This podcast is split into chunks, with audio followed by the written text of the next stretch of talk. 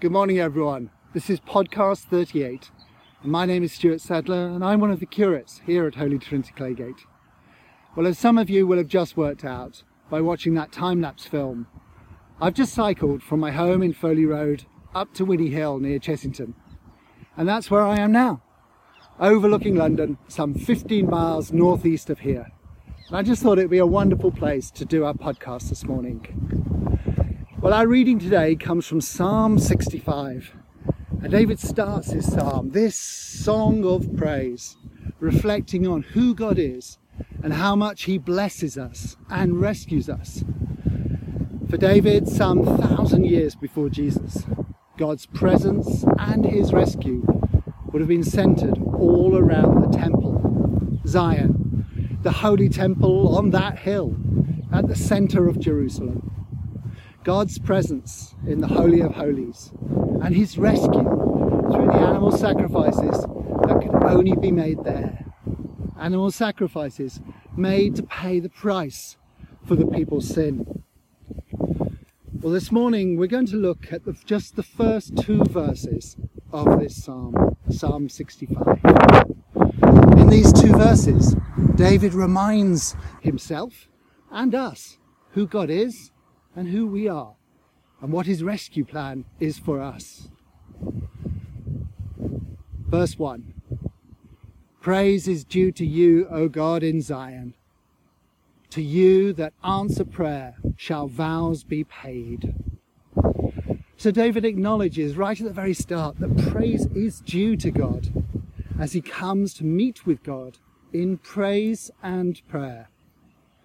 Remember a few months ago back in church when we looked at worship and we studied that as a theme for a while. Well, remember what worship means. It comes from worthy and ship. Ship meaning state of. So through worship we are reminding ourselves and praising him because he is worthy. He is worthy ship. God is perfect and worthy and amazing and is worthy of all our praises.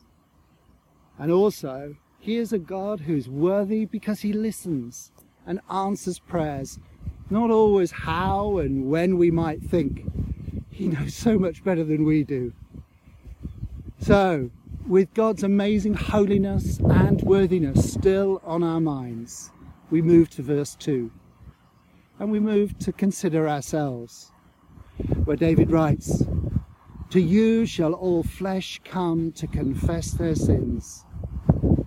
When we compare ourselves with God, we know that we fail him and so often turn away from him. And yet, God does not leave us in that state. He loves us so much that in the second part of this verse 2, David writes, "When our misdeeds prevail upon us, you will purge them away." Now David would have been thinking about how God purged sin in his day, the continual bringing of animals to be sacrificed as payment for our sins. Now this would have happened only at the temple. Most often, Jews would have assembled at the synagogues, not at the temple. C.S. Lewis wrote in his wonderful book, Reflections on the Psalms, about this difference between synagogue and temple. When I read the Bible as a boy, I got the idea that the Temple of Jerusalem was related to the local synagogues, very much as the great cathedral is related to the parish churches in a Christian country. In reality, there is no such parallel. What happened in the synagogues was quite unlike what happened in the temple. The synagogues were meeting houses where the law was read and where an address might be given, often by some distinguished visitor. The temple was the place of sacrifice, the place where the essential worship of Jehovah was enacted. Every parish church is a descendant of both. By its sermons and lessons, it shows its ancestry in the synagogue. But because of the Eucharist is celebrated and all other sacraments administered in it, It is like the temple. It is a place where the adoration of the deity can be fully enacted. Judaism without the temple was mutilated, deprived of its central operation. Any church, barn, sick room, or field, or can I add home, can be a Christian temple.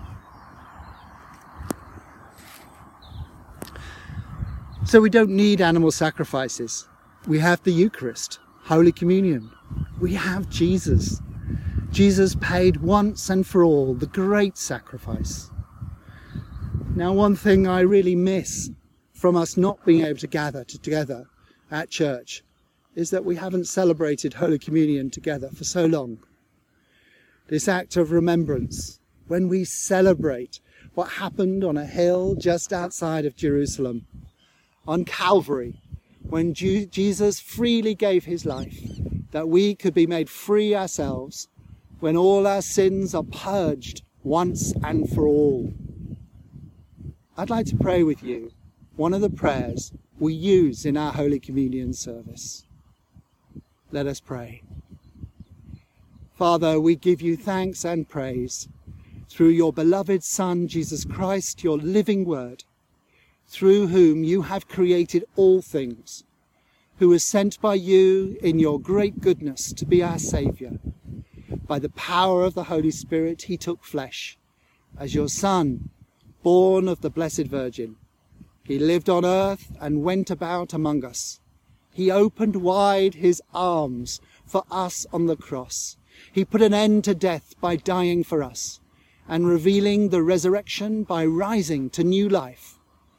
So he fulfilled your will and won for you a holy people. Amen. Even though we can't physically gather in church, we can gather together in prayer and using technology like this to remember Jesus and his amazing gift of himself and be grateful. So let's remember that through him we are his holy people as we go out into the world to love and serve the Lord today. Have a blessed day.